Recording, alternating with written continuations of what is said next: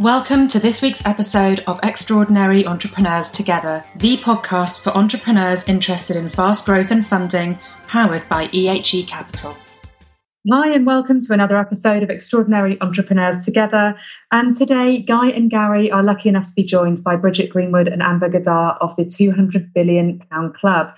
And today, Amber and Bridget are here to talk to us about how investing in women can add £200 billion to the UK economy. So, we're really excited for today's episode. And I'm going to hand over to Guy, who's going to get things started. I think my bits. Hello, everyone, by the way. How are we? Hello, Guy. We're very good. And yourself? Yeah, all good, all good. Thank you. Well, it's great to have uh, you guys uh, on on this podcast, and it's a subject I know that you hold dear to your heart. As as Georgia introduced uh, the podcast, how investing in women can add two hundred billion to the UK economy. You guys are members of the 200 billion club, which I don't think is a coincidence given the title of the podcast. I think the best thing to to happen now is for me to hand over to you guys to introduce yourself and let's get the conversation going. Certainly. So I'm Bridget Greenwood, and uh, Amber is my co founder. And we met in March last year, one of the last events before the lockdown happened. The event was bringing in a whole bunch of investors who had their funds open, whose checkbooks, and who are interested in investing in female led startups. And I came to that because I, the founder of something called The Bigger Pie, and is there to support women in emerging tech, particularly in blockchain. And it's been my experience through a lived experience and through to research that we just need to do more to be able to attract and retain women in tech sectors. And it seems to go across many sectors. And a huge part of that is being able to invest in female led startups. So we did the event in March, and that was open to all female founders. And we had great success, but great learnings from it as well. And one of those was it's just not about getting the women in front of the investors, but it's also making sure that they are pitch ready to do so, whether that's going to be for equity investment or for debt funding, etc. So that's where I had the opportunity to meet the incredible Amber. Yes, indeed, uh, Bridget. Thank you for the uh, kind introduction. And uh, yes, so uh, as you correctly highlighted, we met at this event. Uh, at the time, I was uh, raising fund for uh, for my startup, and uh, we had just had a, a, term sheet pulled out because of COVID. And I was looking at other methods of of raising funds, and we met at the event that that you organized. And then throughout 2020, we we're very lucky to raise enough funds to take our company public in, in, in one year. And so I sat down and when you and I, we had a conversation and we realized that it's actually very complicated and very difficult and sometimes, almost of the time, uh, quite unfair the VC uh, funding space and uh, even like the angel investors uh, funding space with uh, with regards to women. And we sat down and had some thoughts about what are the drivers that actually make women less investable than men. So we spoke with sorry that was my cat. Perfect. So uh, we we try to understand how VCs and how investors in general look for deals, and we were able to determine that there were four main steps. So the first one is the deal flow. The second one is the pitch. The third one is the due diligence. And the last one is, well, the closing of the deal. And on step three and four, which are the due diligence and the deal closing, usually there is quite little bias. And most of the bias occurs in phase one, which is the deal flow, and in phase two, which is, uh, which is the pitch. So in terms of deal flow, usually data shows that 82% of startups that arrives to the investment committee i.e. the last stage of the closing of a round these startup would arrive warm to the desk of the, of the VC, i.e., through an introduction. And as we know, women unfortunately have uh, smaller networks when it comes to finance, when it comes to, to VCs than men. So it makes it harder for women entrepreneurs and women founders to have a indirect access or a warm uh, introduction to VCs. And then the second step is uh, the, the pitch step, where there's a lot of unconscious bias in terms of, well, uh, pitching, in terms of presenting, in terms of physiognomy, and well, there, there's a lot, a, a, lot of variables that. Uh, Bridget, do you want us to go uh, to go through the various uh, points, or uh, shall we keep it mysterious? we can keep it mysterious at this point and dive into it a bit deeper. And the problem that we've got as well is so, female uh, founders got a whopping record breaking 2.8% of VC funding globally at their peak. And that was just before the pandemic. And then that has dropped significantly to 2.3%. So the share of the funding has dropped dramatically as a result of COVID. And it is down to, you know, as, as Amber said, it's down to your network. So the investors themselves chose to, rather than investing in something new and something unknown to double down the investments that they already had, which meant that female and diverse founders were left out in the cold once again. And if we look at the just looking at how the traditional sectors will, uh, funding sector will change, it's going to take hundreds of years. So we need to be able to be much more proactive about how we do this. And it's really interesting because it has to be systemic bias that is leading us to make these decisions. And systemic bias is quite difficult for people to recognize when they're in it.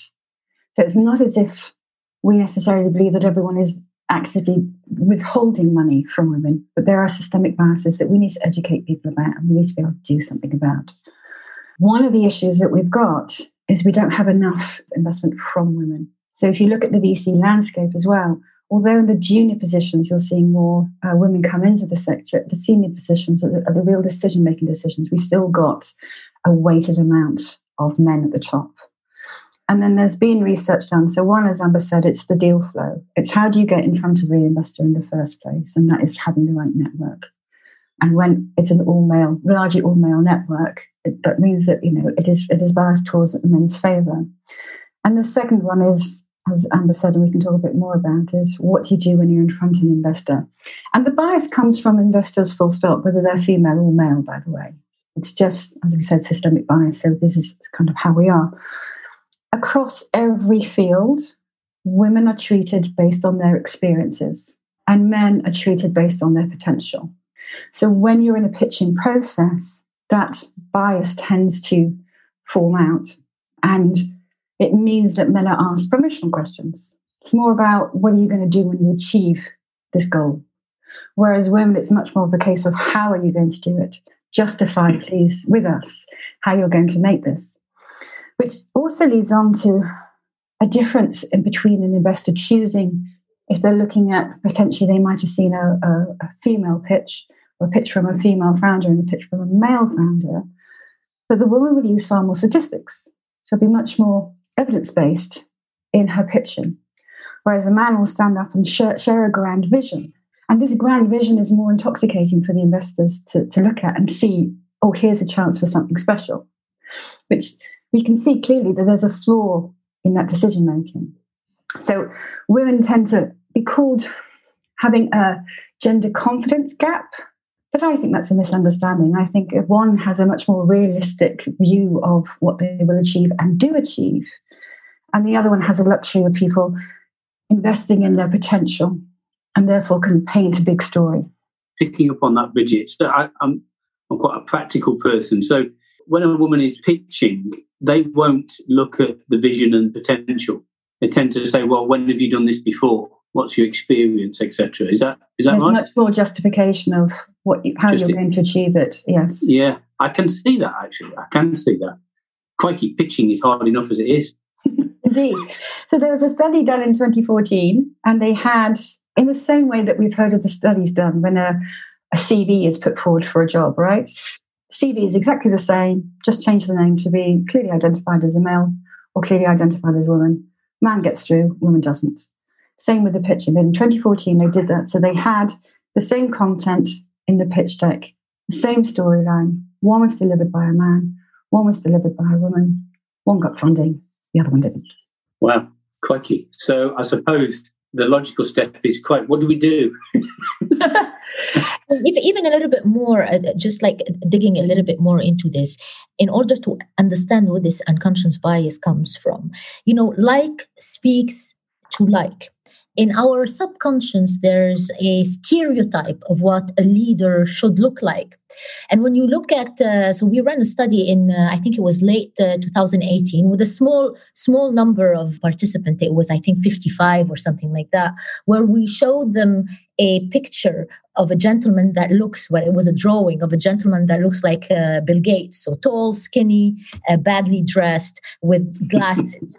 and we showed them the picture of his female equivalent. And then we, we were asking them, can you, can you decide or can you tell us who do you think this person is? So you had two options that I remember is that one was tech company CEO and the second one was science teacher. So for the male that looked like Bill Gates, most of participants said that, well, tech company CEO. But for the female, the majority of the response, 90% of the response was science teacher. And then the same thing with politicians. So we showed two profiles, one that looked sort of looked like Margaret Thatcher, and the other one that looked like uh, Winston Churchill. So both of them uh, short, little bit fat, uh, with glasses, male and female in, in their 50s. And for the male, it came out as politician. And for the female, it came out as guess what? Librarian. So if we don't oh, have oh, wow. enough people that shows us what leadership should look like, it will be very difficult for, uh, I would say, investor or anyone else to be able to project a, a leadership title on, uh, on, on on female founders. And then there's a, another aspect which has to do uh, with power and leadership. There are usually two styles of leaderships. Uh, one is more circular style of leadership, where it's more transformational, cooperative, and uh, with a preference to flat structures. And the other one is more pyramidal, which is more transactional, more competitive, with a preference to uh, hierarchical structures. And as you can guess, most males fall into the pyramidal uh, structures and most female falls into the circular structure. Now it doesn't mean you don't have male that have a circular style of leadership and female that have a, a pyramidal style of leadership. But what happens is that in this world or at least until maybe 10 20 years ago most of business leaders were male. And for female to enter into this space, they had to be pyramidal style leaders, not circular style leaders. So we very little had uh, uh, exposure to circular type leaders. So when you see someone who project a circular type of leadership, you would not consider him fit for the job because you're just not used to it and you've never seen much of this uh, of this representation. And uh, on, on, this point uh, bridget and i we, we don't necessarily agree but i'm a proponent of actually pushing females or pushing women to uh, change certain behaviors especially when they are uh, when they are pitching because it's easier. It's easier just to adapt if you want to get the funds because the end of the game you need the money to create your business. No money no business. So sometimes you should just you know put your head down accept what the rules are and adapt adapt to the rules. And this is part of the training that uh, that we're giving in the in the pitching sessions that we're making with the 200 uh, club is teach women how to interact with investors and teach women what investors usually would expect of, of a female leader or of a, of a female of a female founder. You can jump on this bridget. I know i know you don't agree I, I quite like that. I, I think that's a you know understanding the rules of engagement and and adapting to to get the result isn't it really so I, I, believe in getting the result 100%, but I don't think that we should do it blindly because the relationship with the investor only starts once you get the investment.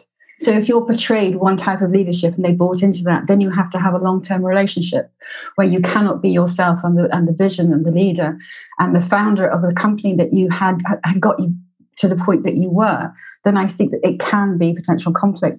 And there is the stereotype because we have had one type of leader dominate so much. I agree with Amber 100% that being able to recognize the different types of leadership when they're hidden is not so easy. But we have something like Capital, for example, as a fund. So traditionally funds are investing for capital growth and, and, their main driver is profit whereas capital capital was look, had 102 companies and they were invested in things that were addressing educational inequality, climate change quality job creation for formerly incarcerated people, alternatives to predatory loans, and other critical interventions made to be able to help society. And they were in the top quartile. They were outperforming most of the purely profit driven investments. So I think that what we, our best approach, and you asked the question early on, actually, guys, at what can we do? There are a number of things that we need to do. One is to make sure that we can open up the network for female founders. So we can immediately get rid of the problem of how do you get women in, in the door to be able to get to pitch to begin with. The second one is to be able to prepare these women as much as possible so that they understand, as you guys have spoken to us before about, it's difficult enough pitching no matter who you are. You've got to learn the language, you've got to understand what needs to be in your pitch deck, you've got to understand what your due diligence room looks like. You've got to understand how to recognize what question is being asked. And if you're being asked in a woman, being asked a preventative question, how do you turn that around and put a promotive answer? So you've got six times more chance of getting funding and six times more funding. So we're really looking at those two areas uh, in, in order to be able to help redress equity for VC funding when it comes to female founders. But we also need to be able to look at how do we get more female VCs and how do we get more women being able to decide where the funding goes. I think also, you know, the, the thing that struck kind of Gary and I when we spoke uh, the first time was that we could just see the opportunity uh, as a, as investors that, that you know there's some great female leaders out there that perhaps are struggling to get uh, investment and will do brilliant things in in whatever area they specialize in. And they just need the opportunity and the backing. So we kind of saw that as a really an underserviced market if you like that we could pr- probably support and help yeah, so I recently heard a phrase called underestimated communities, and that's it. So one of the things we haven't mentioned, and thank you for raising it, is because I just assume it, right? is that of course you want to invest in female-led founders. Um, all of the, all of the stats turn around and show that if you do so, you're going to return more profits. Now, if we had equity and parity across both genders, I'm sure that wouldn't be the case because more women would get through. But it would raise the bar for everyone. But at the moment, if you're investing in female uh, led businesses, then the data shows that you're going to get higher returns and higher profits. So why aren't we doing that? And interestingly, those funds that choose to invest in the startups based on data and who remove the pitch process have a much more equitable funding of female led startups to male led startups, which clearly shows that, that, as soon as you bring people into the equation, that bias checks in. So yes. VCs want the best outcome as well. Yeah, that's a, that's an interesting stat actually, and that, that goes to my mind, Guy, in terms of, of how we can put that together. Really, so you just don't know. It's just data driven, rather than you don't know who the leader is, what what sex that leader is as they come into our situation it's a bit like the masked singer, isn't it? You know, where you don't know who the singer is and you've got to guess.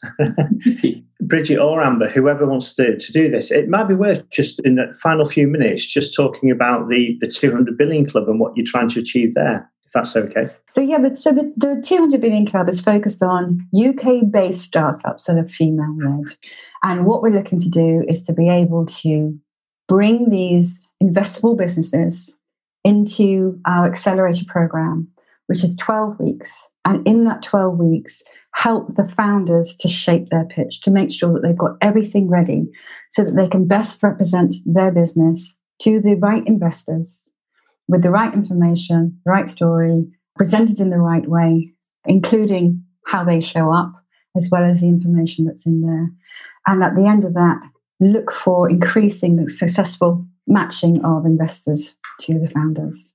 I think one of the uh, well different steps that that we have taken versus other accelerators is that the VCs and the investors that we're speaking to have told us that th- their books are open. So the idea is you get to pitch day, you are fully prepared to go there and raise the money you need uh, you need for uh, for your company. And also another important point versus all of these you know venture studios. I mean, I'm an entrepreneur myself, and one of the things that I really didn't like was giving my equity at every every uh, accelerator and incubator uh, I, I, was at. So we made sure that we're not taking any equity any equities and we're only taking very small fees on fund uh, raised if the funds are raised. Brilliant, really interesting stuff. And, you know, I think it's kind of our intention to uh, include Bridget and Amber in some future podcasts, as well as some of the uh, the members of the 200 Billion Club, mm-hmm. because I think it'd be really interesting to hear some stories. I mean, Amber, I know a little bit about your story, but I'd certainly love to hear about you know the you know the I know you're in the blockchain kind of community and sector. It'd be great to hear your story. Same with you, Bridget, and you know maybe some of the other amazing founders that you guys uh, have met over the the past few months in uh, in in putting this 200 billion club together. So yeah, is there any any kind of closing remarks everyone would like to to, to say before we we hit the the pause button? Uh, the only thing, if it's all right to add, is that we now have the waitlist open. So if uh, those female founders would like to sort of register their interest, if we can share that link with you when you send it out to the podcast, that would be great. And thank you so much for having us. Hey, listen, no, thank you for for, for joining us. It's been uh, well, you know, when we spoke to you the first time, it was inspirational and uh, exactly the same again. So, uh, yeah, appreciate uh, your time, Bridget and Amber. Thank you very much. George, if you want to close up. Thank you, guys. Thank you all for an excellent show. Thank you, Bridget and Amber. Fascinating listening to you both. And where can people find you in the meantime? I know we're going to put that link to the waitlist in the show notes, but is there an email or a website that people can go to? Certainly, it's www.the200bn.club. And if you put Bridget at for the email or Amber at for the email, you can get hold of us that way and you'll find us both on LinkedIn. Perfect. Thank you all very much. We'll be back next week. Thank you. Thank you. Thank you for listening to this episode of Extraordinary Entrepreneurs Together. Visit the EHE Capital website, ehe.capital, for further insights and to join the EHE community.